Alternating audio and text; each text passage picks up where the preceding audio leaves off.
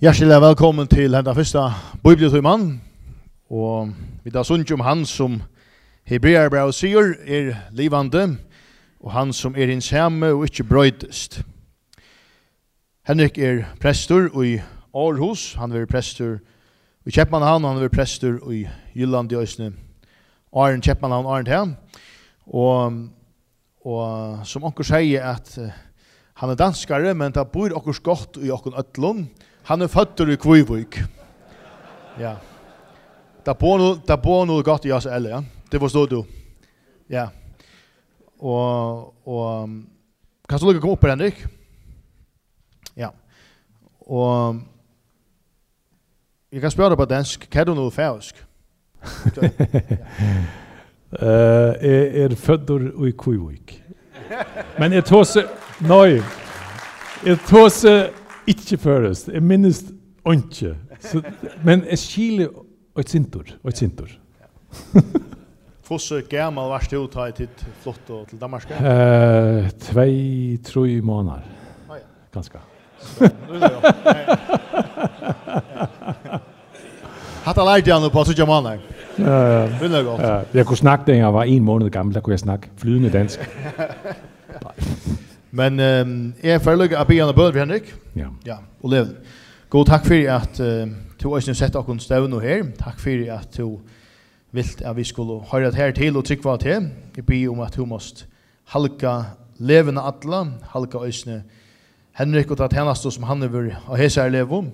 Jeg ber om at du måst hetla ut av tunn anda og tunn leta tutt år opp fyrir okkon, så har vi skilja kvart to vilt vi okkon hjelp hjelpte okken øtlån at genga tunn i ørende, bæg i herda levende og i behøver alle stedene. Ber Vi Jesu bibeltrymme og Jesu navne. Amen. Amen. Du kan sette deg etter. Mm. Vi synger tvær sanger, og så er Henrik av vi som første bibeltrymme som øyder fullren skøye. Han kan sjåer introdusere til ham. Vi synger tvær sanger, og så kommer Henrik av.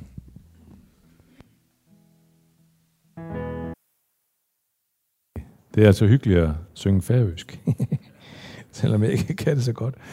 Uh, Sune, han spurgte lige, om jeg ville sige en lille smule om, med, lidt, bare lidt mere om min uh, uh, forbindelse til Færøerne, eller ja, hvorfor jeg er født på Færøerne for eksempel. Jamen, det er, det er fordi mine forældre boede på Færøerne, og mine forældre boede på Færøerne fra 1952 til 1960, det er altså længe siden. Og jeg blev født i 1960. Og min far var præst i Føjvøk der. Øhm, og som sagt, så, så flyttede de lige kort efter jeg var født, så jeg nåede ikke at lære så meget færøsk der. Jeg tror kun, jeg nåede at sige bare, bu, bæ og sådan noget, som man nu gør. Og det er vel ikke specielt færøsk. Men så, øh, efter jeg havde været gået på gymnasium, altså så var jeg vokset op i Hirtshals, de flyttede til København, og så senere til Hirtshals, så voksede jeg op der. Og så var jeg færdig med gymnasiet, og så tænkte jeg, nu skal jeg ud og rejse. Og så tænkte jeg, jeg skal til Færøerne, jeg skal tilbage til mit fødested. Jeg skal finde ud af, hvad det var for noget. Jeg skal finde min, min historie, mine rødder. Og så kom jeg til Kvøjvøk og blev jord- og betonarbejder et, et efterår, og øh, det var helt fantastisk at være der. Jeg var blandt andet med på en, øh, en grindefangst i, jeg tror det var Mevoje, kan det passe? Eller derovre i hvert fald på Vågø, hvor vi fangede 400 grindevaler. Nå, øh, det var fantastisk at være der øh, på Færøerne i den tid. Og så, øh, men det er altså tilbage i 1978, det er altså længe siden. Nogle af jer måske var ikke født i 1978. Øh, du var ikke, nej. Øh, og så har jeg været der nogle gange sidenhen på Færøerne. Jeg har været en gang her faktisk. Højmermissionen havde noget øh, bibeluge øh, eller sådan noget, hvor jeg var her og havde min kone med os. Øh, og hun øh, blev betaget, dybt betaget af Færøerne også. Og jeg har været her nogle gange for, for KFS og MF og sådan noget, og rejst rundt. Ja. Yeah. Så det er min forbindelse til Færøerne. Øh, jeg selv har været, nu nævnte øh, Ove lige, hvor jeg har været præst, han glemte bare at sige, at jeg har været præst i Nordnorge, og det har, det har været i virkeligheden min, min, mit Færøerne, så at sige, eller min, min udenlandspræstetid, øh, som var helt fantastisk i Nordnorge. Det er meget længere nord end Færøerne. Altså, øh, solen går ned og bliver nede i et par måneder, eller næsten tre måneder, øh, deroppe, hvor jeg var præst. Øh, og det var et vidunderligt sted, altså. Og på, på en eller anden måde var det næsten sådan en slags Færøernes parallel for mig. ja. Nå, ikke mere om det. Øhm, så skal jeg sige, at øh, jeg håber, at, at jeg ved, at I forstår fuldstændig dansk, det er jeg klar over, og I snakker glimrende dansk alle sammen, men, men I må sige til mig, øh, enten undervejs eller bagefter, hvis jeg snakker for hurtigt. Det, det, det må jeg så sige, ikke også? Jeg, jeg ved ikke. Altså, det kan være, at I har meget, meget let ved det. Så fint med det. Men sig til, hvis det er svært at, at forstå, hvad jeg siger. Øhm, eller hvis jeg snakker for hurtigt. Og så vil jeg også sige, at jeg, jeg, jeg tror ikke, Ove sagde det, men, men, men at øh, der bliver også mulighed for at stille spørgsmål bagefter. Er det ikke rigtigt, Ove? Nemlig. Og det er lidt vigtigt for mig at sige det, fordi det er klart, altså, nu, vi har snakket, jeg har snakket med, med teamet om, om, om, vi snakkede sammen om, hvad for nogle, hvad, hvad for nogle temaer skal vi tage op og, og sådan. Og de fortalte mig lidt om, hvad er det, der rører sig på Færøerne. Det er klart. Men, men alligevel, og selvom jeg også jeg har en relation til Færøerne, jeg har været ham, det er nu ved at være længe siden sidst, jeg tror det er næsten 15 år siden, så er det jo klart, at jeg, har, jeg, er, jo, slet ikke inde i, i, øh, i den færøske tilstand, det er klart. Jeg læser, når der kommer artikler i Christi Dagblad eller Weekendavisen, som er de to aviser, jeg holder. Når der står noget om Færøerne, så læser jeg det med det samme, men det, men det er jo begrænset, ikke? Altså, hvad man så ved. Og det vil sige, at jeg ved jo slet heller ikke, hvad, hvad det er, der rører sig dybt inde i jer. Og så nu, nu prøver jeg at sige noget ud fra det her tema, som, som jeg har fået. Ikke? Men det kan være, at det er nogle andre ting, der faktisk øh, brænder hos jer, eller som I længes efter, eller som I sidder med spørgsmål om. Så, så kom endelig med spørgsmålene bagefter, så kan vi se, om vi sammen kan finde vej. Og jeg mener sammen, fordi jeg, jeg står jo ikke her som sådan en, der har svarene på alle ting. Overhovedet ikke. Det siger jeg ikke af falsk beskedenhed med det. Jeg siger bare, fordi det er sandt, ikke? Altså. Så, så vi må hjælpes ad med at finde svar på det her, som er temaerne. Nå. Nu øh, skal jeg altså sige noget om det her med fuldran skoje. Fuldran skoje. Fuldfør løbet. Øhm, fuldfør løbet. Vi, vi har på dansk, og det kan også være, at I har det på, på færøsk, vi har det her øh, hvor man plejer at sige, godt begyndt, halvt fuldendt. Kan man, siger man også det på færøsk? Godt begyndt, halvt fuldendt. Altså når man har fået godt begyndt, så er man halvt fuldendt. Ikke?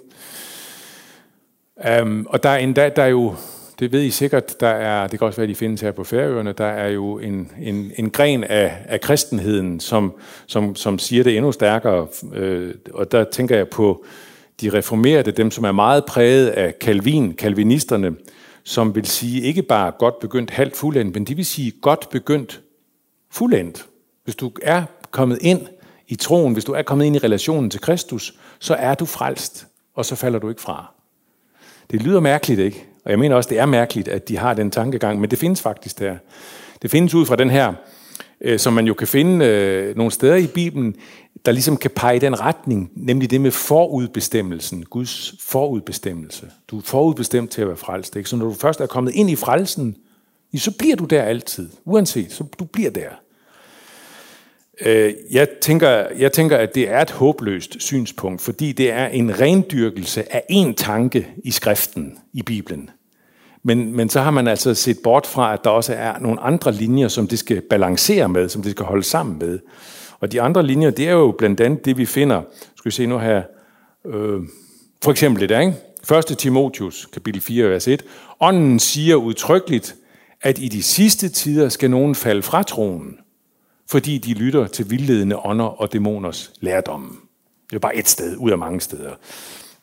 Det er faktisk et udbredt tema i det nye testamente. Man kan jo bare tænke på en af de allerstærkeste og mest dramatiske historier overhovedet i hele Nye Testamentet, nemlig Judas-historien. En af Jesu 12 disciple, en af de aller, altså en af de nærmeste, som falder fra, som forråder ham og som, og som øh, falder fra. Det er et udbredt tema i Nye Testamentet, at godt begyndt, det betyder ikke halvt fuldendt, og det betyder slet ikke helt fuldendt. Prøv lige at se et andet sted, Filipperne Øh, 3.12. Ikke at jeg allerede har grebet det, eller allerede er blevet fuldkommen, men jeg jager efter det, om jeg virkelig kunne gribe det, fordi jeg selv er grebet af Kristus Jesus. Den sidste sætning er jo skøn faktisk.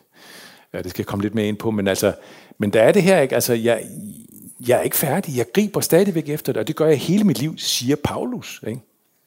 Eller, på at se et andet sted, også Paulus, 1. Korinther 9, 27. Jeg er hård ved min krop og tvinger den til at lystre, for at jeg, der har prædiket for andre, ikke selv skal blive forkastet. For det er en risiko, siger Paulus, at jeg kan blive forkastet. Altså Paulus selv, ikke? en af de aller største, så at sige, en af de største åndelige forbilleder, vi har. Så fuldfør løbet. Nu, øh, nu ved jeg jo ikke, af gode grunde, så ved jeg jo ikke, øh, hvilken kristen tradition, hvilket kristen miljø I er vokset op i alle sammen. Jeg kender kun meget få af jer, og det ved jeg heller ikke engang med jer. Men jeg vil tro, jeg vil tro, at jeg ikke tager fejl, hvis jeg gætter på, at der er en del her, som kan være vokset op i en tradition, øh, hvor der også har været, forestiller jeg mig, en stærk tone af advarsel imod at falde fra. Det vil jeg gætte på. Øhm, og, øh, og den tone, den har kunne være så stærk og så spids, at, at kristenlivet, det er blevet lidt sådan et liv, hvor man ligesom går på nåle, man går på en knivsæg. Og man ved, at man hele tiden kan falde til den ene eller den anden side, og man skal passe enormt meget på. Jeg går i fare, hvor jeg går. Kender I den sang? Jeg går i fare, hvor jeg går. Ikke? Altså, og det har, der, der er kristne miljøer og kristne opvækster, som har været stærkt præget af det. Det der, at man hele tiden skulle passe på, at man ikke falder fra. Jeg har selv været præst, som også Ove nævnte det, i Østjylland, i øh, altså et sted, der hedder Løsning Korning, hvor der har været en vækkelsesbevægelse, som begyndte længe før Indre Mission og længe før Grundtvig kom og alt det der, nemlig omkring 1800. Jeg ved ikke, om I har hørt om dem. De, de stærke jyder blev de kaldt bliver også kaldt for de gamle stærke. En sådan en lille sjov, med, øh, ganske speciel øh, vækkelsesbevægelse, øh, som, som var meget sådan geografisk afgrænset. Lige om, om, området omkring løsning og sådan lige en 10-15 km rundt der. Og øh, en meget, en, faktisk en meget, meget stærk, øh, stærk bevægelse, som kom til at betyde rigtig meget, øh, men som også, som også havde meget af det her, jeg går i fare, hvor jeg går, vi skal passe på, vi skal passe på, at vi ikke falder fra. Det samme mødte jeg faktisk næsten endnu stærkere i Nordnorge, hvor der var en vækkelsesbevægelse, som blev kaldt for Lestadianerne, efter en svensk præst, Lestadius, som så er vi tilbage omkring 1850, og som kom til at betyde en kolossal stor vækkelse, først blandt samer i hele øh, Nordskandinavien, altså Finland, Sverige og Norge, og så bredte det sig jo også ud til, til andre end samer. Og vi havde en stor, der hvor jeg var præst, var der en meget stor læstadiansk gruppe. Øhm, og, øh, og jeg lærte mange af dem at kende, og kom også lidt til deres møder en gang imellem, som var meget specielle. Øh, og, øh, og der mødte jeg også ret meget af den der vældig sådan... Øh, hvad skal vi kalde det, meget sådan forsigtigheds øh, kristen liv. Den der, jeg mødte meget, øh, meget skønt, bevidst levende kristen tro, men jeg mødte også i det der miljø en, noget, som jeg vil næsten kalde for forkrampet. Altså, øh, og, og, og noget, som kunne gå hen og blive meget selvkredsende, når det var aller værst. Altså, der mener jeg, at man, det blev sådan, at man skulle, man skulle ligesom blive i sin egen kreds af kristne venner der skulle man blive. Og man skulle helst ikke gå udenfor. Man gjorde bedst i at blive i sin egen kreds, blive i sin egen menighed, og kunne være der og have sine venner der og ikke andre steder. Man skulle ikke våge sig ud i verden, man skulle ikke blive venner med verdens børn. Fordi så kunne man miste troen. Så det er jo sådan et meget forsigtigt, påpasseligt kristenliv, hvor man afstod fra at have alt for meget relation til ikke-troende. De var venlige og søde, men alligevel kunne det være sådan der, ikke? Og dermed, dermed opstår der jo i virkeligheden en mangel i det, der hører med i at fuldføre løbet. I det at fuldføre løbet hører det jo også med det, som Jesus har kaldet os til, nemlig at være lys og salt i verden, eller bare det, som Jesus gjorde utallige gange, nemlig at sætte sig og spise sammen med toller og syndere, og blive gode venner med toller og syndere. Det kommer jo til at mangle så når man skal ind i det der fuldføre løbet. Ikke? Luther, Martin Luther, han har sagt noget, som giver plads til noget helt andet end den her meget forsigtige, nervøse tro, som bevæger sig på den her knivsæg igennem livet på vej mod evigheden, og ligesom prøver bare at gå sådan her hele tiden med skyklapper på. Han har en helt anden tone, Luther. Han skrev engang et brev til hans meget gode ven og medarbejder Melanchthon, så er vi tilbage i 1521. Nu skal I prøve at se, hvad han kunne skrive til ham. Melanchthon, som kunne være meget anfægtet, ligesom Luther kunne være det. Som kunne være meget anfægtet over sin egen mangel på renhed og, og, og sin altså syndefuldhed. Så, så skrev Luther sådan her en gang til ham. Nu skal I se, hvad han kunne finde på at skrive. Når du er nådes prædikant, så forkynd virkelig noget, og ikke opdigtet noget. Når nåden er virkelig, må du også bære virkelige sønder. Gud frelser ikke opdigtede sønder. Vær en sønder og synd frimodigt. Men tro og glæd dig endnu mere frimodigt i Kristus, som er sejrherre over synden, døden og verden. Vi må synde, så længe vi lever, for retfærdigheden er ikke hjemme i dette liv. Er det ikke vildt? Det er lige før han siger, at I skal bare synde løs. Nej, det er ikke det, Luther siger.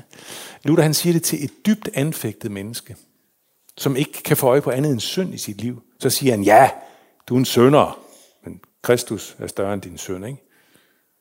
Så vær en sønder, men tro desto mere på Kristus og på nåden i ham.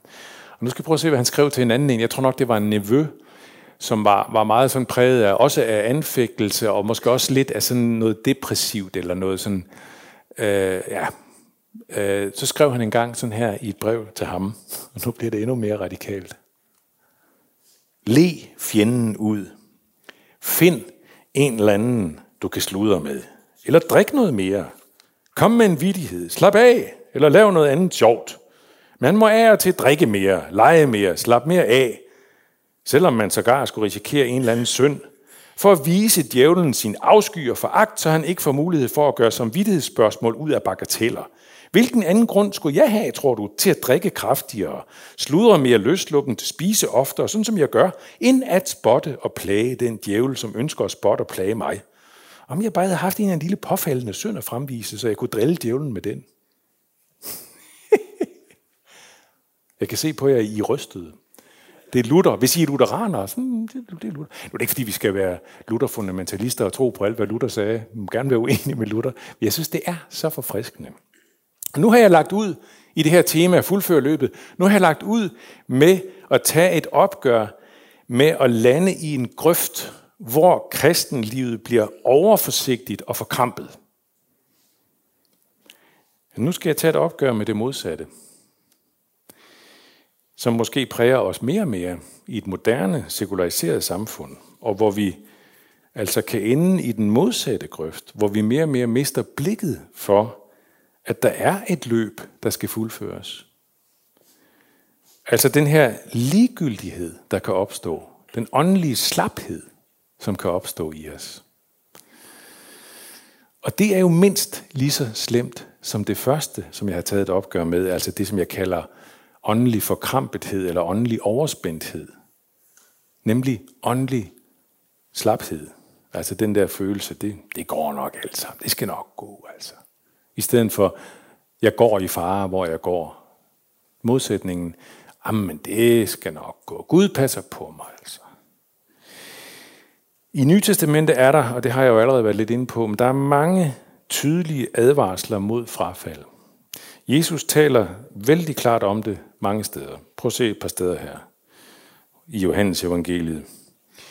Sådan har jeg talt til jer, for at I ikke skal falde fra. Det er jo i dag i kapitel 16, jeg ved, hvor vi fra kapitel 14, 15 og 16 har en lang, meget lang tale af Jesus. Sådan har jeg talt til jer, for at I ikke skal falde fra. Eller lidt længere, eller ned i kapitel 15. Den, der ikke bliver i mig, kastes væk som en gren og visner. Man samler dem sammen og kaster dem i ilden, når de bliver brændt. Der er en lignelse, Jesus fortæller en meget kendt lignelse, øh, hvor han fortæller om, hvordan, øh, der, hvordan troen ligesom kan blomstre op, og så pludselig så kan det visne. Kan I huske, hvad det er for en lignelse? Hvad er det for en lignelse? Lignelsen om sædemanden er, nemlig. Altså, hvor, hvor Jesus fortæller om det her, at der bliver smidt øh, korn på, noget falder ned på, bare på vejen, ikke også? Og så kommer fuglen og æder det, og så er der noget, der falder ned på klippegrund, og der er bare tynd jord, så det vokser hurtigt, men det visner også hurtigt. Så er det der, der falder mellem øh, sådan noget forskellige ukrudt og sådan noget der, ikke? Og så på et eller andet tidspunkt bliver det ligesom kvalt af ukrudtet. Og så er det det, der falder i god jord. Så det, troen kan blomstre og vokse, og så kan den alligevel visne og dø. Der er også en anden lignelse, Jesus fortæller, som er meget stærk i det her. Øh, og det er lignelsen om de ti brudjomfruer, øh, hvor der også er et, et frafald, en mulighed for, at, en risiko for at, at falde fra, hvor fem af de ti brudejomfruer ikke har olie med sig til deres lamper, men kun fem af dem har det. Og, og, og Jesus slutter med at sige, våg derfor. Fuldfør løbet. Våg, våg derfor. Jesus han fik engang spørgsmålet, er det få, der bliver frelst? Nu skal I se, hvad han svarede. Det er meget skarpt, det han siger. Der var en, der spurgte ham, Herre, er det kun nogle få, som bliver frelst? Han svarede dem, kæmp for at komme ind gennem den snævre port, for jeg siger jer, mange skal stræbe efter at komme ind, men de vil ikke kunne. Når husets herre først har rejst sig og lukket døren, og I stiller jer udenfor og banker på døren og råber, herre, luk os ind, så vil han svare jer, jeg ved ikke, hvor I er fra. Ligesom med de ti brudjomfruer. Eller de fem af dem, ikke? Og når I så siger, vi har spist og drukket sammen med dig, og du har undervist i vores gader, vil han svare, jeg ved ikke, hvor I er fra. Bort fra mig, alle I, som øver uret. Der skal der være gråd og tænderskæren, når I ser Abraham og Isak og Jakob og alle profeterne i Guds rige, mens I selv kastes udenfor. De skal komme fra øst og vest, fra nord og syd og sidde til bords i Guds rige. Og der skal nogle af de sidste blive de første, og nogle af de første de sidste. Et skarpt svar, ikke? Kom for at komme ind, kæmp for at komme ind gennem den snævre port. Jeg var sammen med min kone, øh, Margrethe, var jeg i, øh, i Etiopien i nogle perioder fra 2013 til 2015. Vi var dernede i, i tre runder for at undervise øh, på et, et lille præsteseminarium, begge to. Øh, og øh, det blev en, en kæmpe stor oplevelse øh, at være i Etiopien.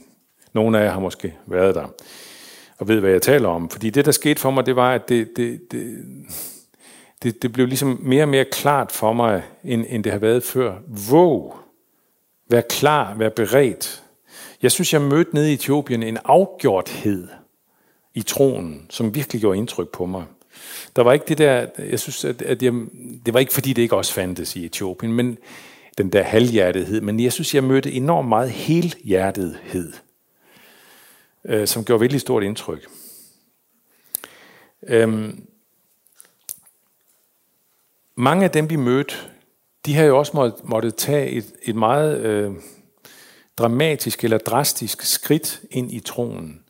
Nogle kom fra muslimsk baggrund, det er klart, det er jo noget af en bevægelse, ikke? også at gå over til kristen tro. Nogle kom fra den ortodoxe kirke, som jo er en kristen kirke, men som alligevel der kunne være dele der, som, som gjorde, at der blev en, en ret stærk overgang fra det at gå ind så i en, en ny levende kristustro faktisk. Øh, ofte så havde de haft en baggrund, hvor de havde haft kontakt med det, der, det de kaldte for kalishager, shamaner kunne vi kalde det, eller trolde, hekse, noget i den stil der. Altså mennesker, som havde en særlig forbindelse til åndeverdenen, til dæmoniske kræfter. Men nu var de blevet kristne, så nu måtte de afvise den der kontakt selvfølgelig. Så de vidste, det vi oplevede, det viste, de, de, de vidste, at der er en forskel. Der er forskel på at være kristen og ikke kristen. De lever ikke sådan, som vi meget let kommer til at gøre det i et sekulariseret samfund. De lever ikke i, i, i den tilstand, vi meget let kommer til at blive præget af, hvor, hvor vi i et sekulariseret samfund oplever, at det religiøse det bliver mere og mere skubbet ud som sådan en, et tillæg, man kan have i sit liv. Nu står jeg og snakker om sekulariseret samfund, det er en lille parentes, og jeg, jeg ved jo godt, at der er forskel på Færøerne og Danmark. Men mit indtryk, og det har de, som arrangerer det her, den her konference også fortalt mig, det er, at sekulariseringen præger også Færøerne mere og mere. Da jeg var på Færøerne i 78, der havde jeg en oplevelse af, at hele, kristen, hele Færøerne var kristent. altså det var, meget, det var faktisk vidunderligt for mig. Øh, men jeg er godt klar over, at der er sket noget øh, hen over de her ganske mange årtier. Og øh, også når jeg læser om det, men også når jeg hører om det, at, at der er et større og større præg af sekularisering Torshavn, men også måske videre ud i bygderne, i de mindre bygder. Det ved I mere om.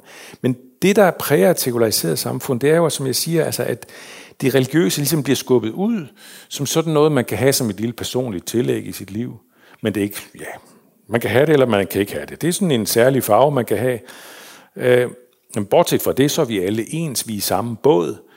Vi er mennesker først og sidst. Og så kan det religiøse, det kan være sådan et lag ovenpå, man kan have med sig. Ikke? Altså. Og det er jo sandt nok, at vi har meget til fælles med et hvert menneske. Med et hvert menneske, uanset tro. Så har vi meget til fælles. Det er det, der gør, at vi kan indgå i en fin relation til ikke-troende, til ikke-kristne. Fordi vi har livskriser til fælles, vi har livsglæde til fælles. Vi har rigtig meget til fælles. Men samtidig så ved vi også som kristne, at der er en verden, og der er en evighed til forskel på, om vi hører til hos Kristus eller ikke hører til hos Kristus. Og det er det, som mange etiopere har erfaret meget tydeligt med deres klare overgang fra det ene til det andet, og med deres meget tydelige forståelse af forskellen. Det betyder også, at, at vi oplevede mange etiopere som nogen, der virkelig brændte meget stærkt, havde en stærk lidenskab for, at deres øh, medborgere, deres naboer og venner måtte komme til at tro på Kristus, ligesom de gjorde det. Kristendom, det er kort sagt, det er alvor i Etiopien, fra begyndelse til ende, fra morgen til aften, fra fødsel til død. Det er ikke sådan et tag selv bord, hvor du sådan kan plukke lidt af det, som du synes smager dig bedst. De bud, som du synes, det passer bedst til dig, eller du kan plukke det af Guds forholdet, som, som, som du synes gør dig bedst tilpas. Nej, nej, nej, nej. Det er hele pakken, eller ingenting. Fordi alt er på spil. Sådan som Jesus fortæller os det gennem lignelsen om de ti brudjomfruer. Våg derfor, siger han. Hvorfor? Ja, fordi vi kan miste det hele, hvis vi ikke er klar til festen. Hvis vi lever i sådan en lunkenhed med sådan en halvfyldt olielampe, og vi har ikke noget at fylde på med, vi har ikke taget noget med, der bliver ikke åbnet senere hen i porten på sådan en slags efterbevilgning. Nej, der er et evigt udenfor eller indenfor ved tidernes ende. Våg derfor. Med alt din gøren og laden, våg. Eller fuldfør løbet. Det var, for mig var det at være i Etiopien, det var en, en, det var en skøn åndelig øh, opvågning, opvågning, synes jeg. Det betød det rigtig meget. Um, det sidste år, vi var dernede, min kone og mig, så havde vi et, øh, et vennepar med, meget nære venner der fra Løsning. Han er læge, og hun er sygeplejerske, så de, de havde også nogle dage nede på sådan en klinik dernede, og det var rigtig spændende for dem. Um, han, øh, Finn, som han hedder, øh, ham der var læge der, han, øh, han fortalte senere hen, længe efter vi var kommet hjem igen til Danmark, så fortalte han, at, at det havde været en, en oplevelse af ånds fylde for ham selv personligt, som han aldrig havde oplevet det. At være der. Det blev det simpelthen. Ikke fordi det pludselig kom vælten ind over ham, men det blev bare fyldt lige så stille bæret. Fyldt helt op. Og som han siger en gang imellem, når vi snakker om det, han længes efter det. Han længes efter det. Det kan jeg godt genkende faktisk. Jeg kan godt længes lidt efter noget af det der fra Etiopien. Den der klarhed. Og det er jo det samme, vi møder allerede i det gamle testamente. Der møder vi jo den åndelige længsel efter mere ånds fylde. Hvor møder vi det hen? Ja, det møder vi for eksempel i salme 51. Salme 51. Skal vi se, om jeg har det med? Det ved jeg faktisk ikke lige, om jeg har. Jo, tag ikke din hellige ånd fra mig. Giv mig på ny en fast og villig ånd. Den der tone kan vi møde allerede i det gamle testamente. Og jeg tror egentlig, at det er det, som Jesus vil minde os om igennem den her stærke lignelse om de ti brudjomfruer have olie nok med til lampen. Olie, det er mange steder i det gamle testamente, det er faktisk et billede på ånden, på Guds ånd. Det kan man finde nogle steder, der er vældig tydeligt. Det er et billede på Guds ånd. Så Jesus han spørger os i dag, har du olie i lampen? Har du olie med? Er der olie nok i din menighed? Eller er I blevet lunkne? Har I mistet olien? Der er i Jakobs brev, der er der et meget interessant sted, hvor det på en måde bliver vendt lidt om. Nu skal jeg prøve at se, hvad der står. Der står sådan her. Med nidkærhed længes Gud efter den ånd, han har givet bolig i os, og viser os og viser så meget større noget. Det er mærkeligt. Ikke? Altså nu snakker jeg lige før om vores længsel efter ånden, men Gud længes efter ånden i os, i den ånd, han har givet bolig i os. Og det er som om den ånd kan få trange kår i os. Og derfor kan Gud ikke vise så meget større noget, så meget større hjælp, som han rigtig gerne vil. Og derfor længes han efter, at ånden igen må blive blæst til live i os. Åndens ild kan svækkes i os. Og det tror jeg ikke er nogen fremmed tanke for nogen herinde. Ja, det kender jeg ikke alle sammen, men jeg forestiller mig, at, at, at vi godt kan genkende det der, at åndens ild kan svækkes i os. Det er jo det, vi kan mærke er til, når vi i momenter får det her klare syn af vores situation midt i, midt i al vores kristelige foretagsomhed, vores virksomhed, vores aktivitet i kristen sammenhæng og alt det her, ikke? så kan vi pludselig få sådan et klart øjeblik, hvor vi mærker, at der mangler ild. Ilden er ikke i mig. Der mangler forventning til Gud. Der mangler tillid. Der mangler bøn. Der mangler bøn i tide og utide. Vi kan for meget selv, og derfor kan vi ikke ret meget. Eller vi oplever det der, øh, måske oplever vi det også på den måde, at vi oplever, at vi at, at det, der hedder tvæsindede, altså dobbeltsindede, der er ligesom et dobbeltsind i os. På den ene side, ikke, så er der, vi tror på Gud, men så er det som om, den tro alligevel kan, ligesom kan blive svækket af en modstemme inde i vores sind, som kommer i kraft af, for eksempel i kraft af tidens fornuftsdyrkelse. Fornuften altså som den øverste autoritet. Jeg står ikke her og siger, det vil jeg meget gerne understrege, jeg står ikke her og siger, at vi som kristne, der skal vi ikke regne fornuften for noget særligt. Det er noget sludder. Så er vi ikke kristne. Fornuften, den skal vi takke Gud for. Gud har skabt os med fornuft. Gud har skabt os med evnen til at tænke, og tænke dybt, og tænke langt. Så vi anerkender fuldstændig fornuften som kristne, i særdeleshed som kristne, fordi vi ved, at vi er skabt med den af Gud. Men vi tror ikke et øjeblik på, at vi skal dyrke fornuften som den øverste autoritet i denne verden, som den øverste sandhedskilde. Det tror vi ikke på. Men det, er vi jo alligevel, det bliver vi alligevel præget af, når vi lever i et moderne samfund, som dyrker fornuften på den måde, som dyrker videnskaben på den måde. At det bliver ligesom den øverste sandhedsautoritet. Ja, det bliver vi præget af. Og det giver os et, et tvistsind, et dobbeltsind. Eller tvisindet, dobbeltsindet, det kan også handle om vores livsstil, vores livspraksis. Prøv at se her, hvad, hvad Jakob skriver. I utro, ved I ikke, at venskab med verden er fjendskab med Gud? Hvad er det der for noget? I det, det der, der sker meget let for os, at vi har et ben i hver lejr. Og at vi dyrker lidt begge dele. Eller sådan som han, han kan sige det, han udfolder det lidt mere på se her.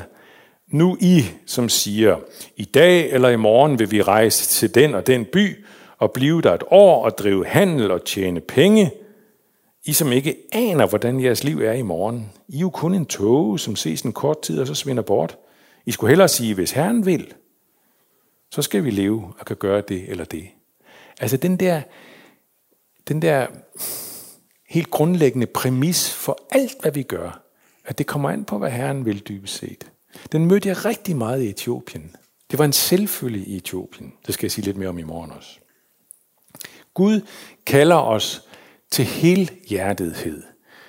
Gud har mere velsignelse at give. Han venter på, at vi åbner os for velsignelsen. Han længes efter den ånd, han har givet bolig i os. Prøv at se, hvor skarpt Jakob også kan skrive det her. Han kan skrive sådan her. I skal altså underordne jer under Gud. Og I skal stå djævlen imod, så vil han flygte fra jer. Hold jer nær til Gud, så vil han holde sig nær til jer.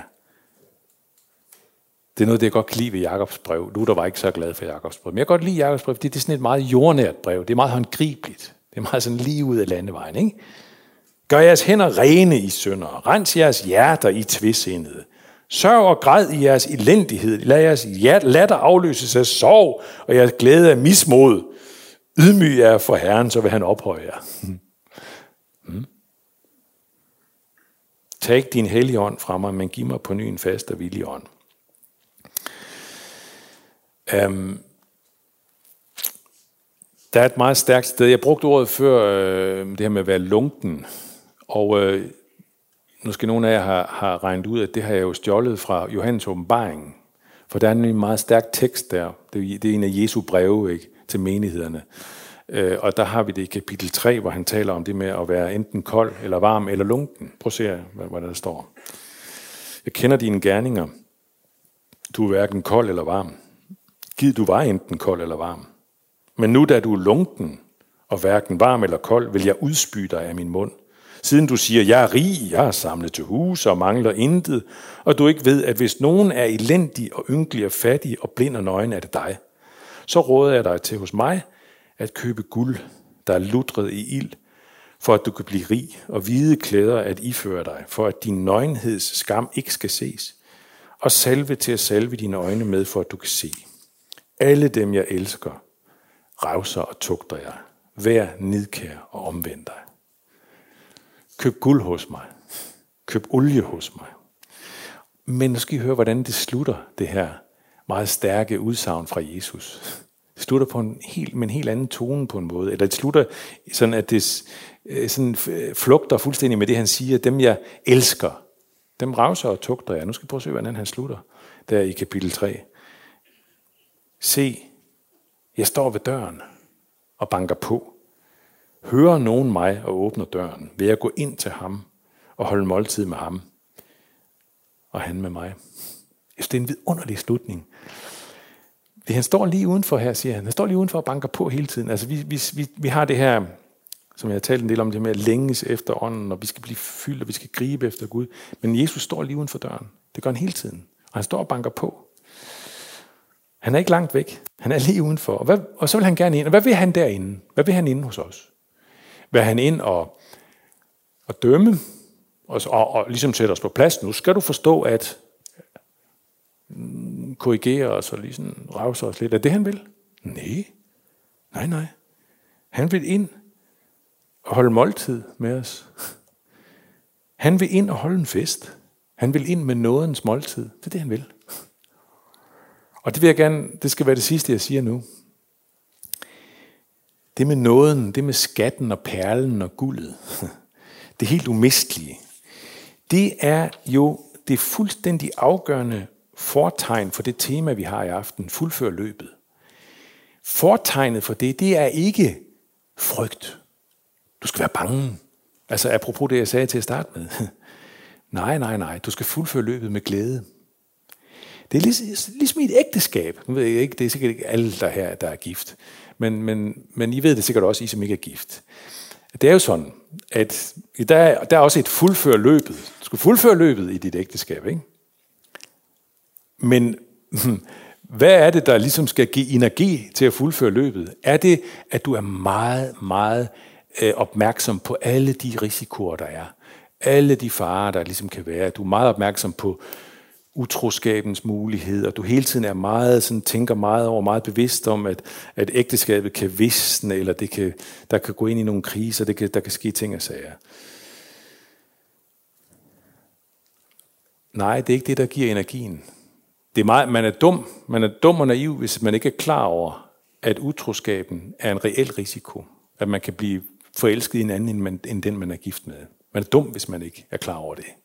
Man er naiv, hvis man ikke er klar over, at det kan, man kan blive så skuffet. Jeg siger det næsten i alle mine hvilesestaler til, vi, til ægteparet. I bliver skuffet over hinanden. I kommer til at skuffe hinanden.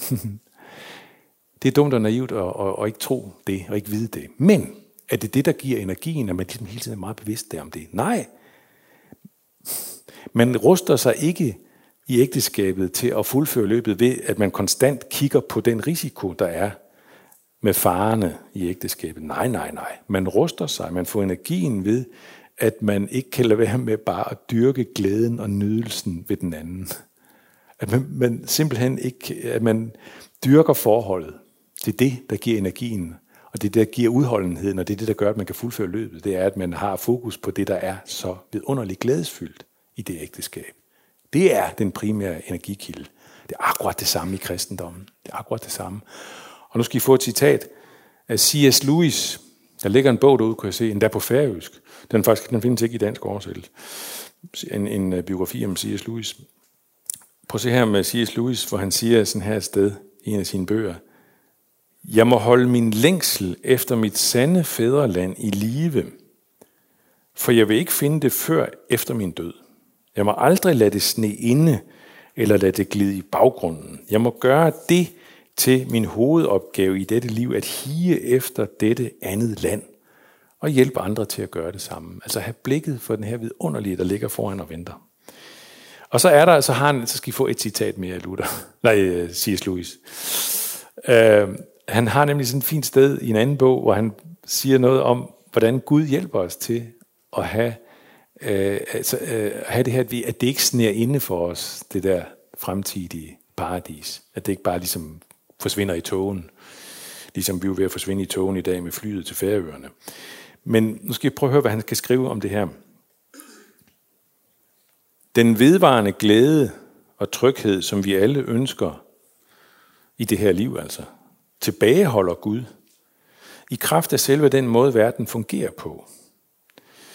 Men glæde, fornøjelse og lystighed strør han om sig med. Vi er aldrig sikre, men vi har meget fornøjelse og nogle gange henrykkelse, altså i det her liv. Ikke? Det er ikke svært at se, hvorfor. Den tryghed, vi begærer, ville få os til at slå os til ro i denne verden og blive en hindring, en forhindring mod at vende tilbage til Gud. Nogle få øjeblikke af lykkelig kærlighed, et landskab, en symfoni, en glad sammenkomst med venner, et bad eller en fodboldkamp, har ikke den virkning. Vores far forfrisker os på rejsen med nogle hyggelige ophold, men han giver os ikke anledning til at tro, at de er vores hjem. Nej, vi skal fuldføre løbet, skal vi. Og der vil jeg stoppe, og så vil jeg, nu skal vi bede en bøn. Vi skal bede dig, Gud, om, at du hjælper os i det her. For det har, der er så mange, der er så mange facetter, så mange momenter her. Og hvordan skal vi holde det hele sammen? Det kan vi ikke. Men vi takker dig for, at du taler til hver af os om det, der er vigtigt for os. Så det vil jeg gerne bede om, at du vil velsigne os i vores hukommelse med det, som du har sagt til hver enkelt af os. Velsign vores hukommelse, så det sætter sig og bliver der og gør noget godt for os. I Jesu navn. Amen.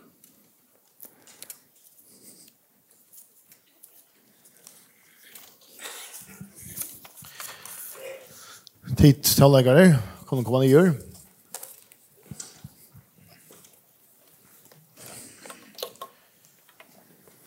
Vi gjør nå til at um, tar spille akkurat um, le, akkurat melodi, bare i nekker minutter. Så lett har vi det være fria litt, så kanskje man kan og i sin stittla, hukse om det som har vært frem på det. Eller at velger vi akkurat bibelvers som har vært siteret. Det er vel ofte at prata vi symannen om man er hodel til. Men uh, at nå til så kan man spørre akkurat spørninger. Um, til kunne få mikrofonene, etla råpe her til sida, og det er ikke skam om man ångas spurning hever, men man er mulig til det.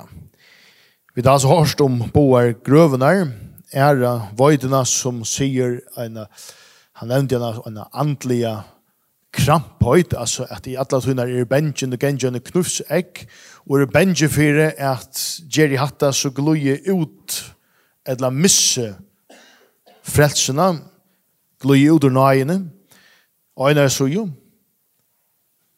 Og hinn er suju en andelig slapphøyt, som man kallar det. At kanskje ha et bøyne hver en løyre, og at, ja, være som åtte vårt andre menneske som ikke tror av Jesus. Vi um, lette deg å spille litt nå, og så kan du huske om det som er sagt.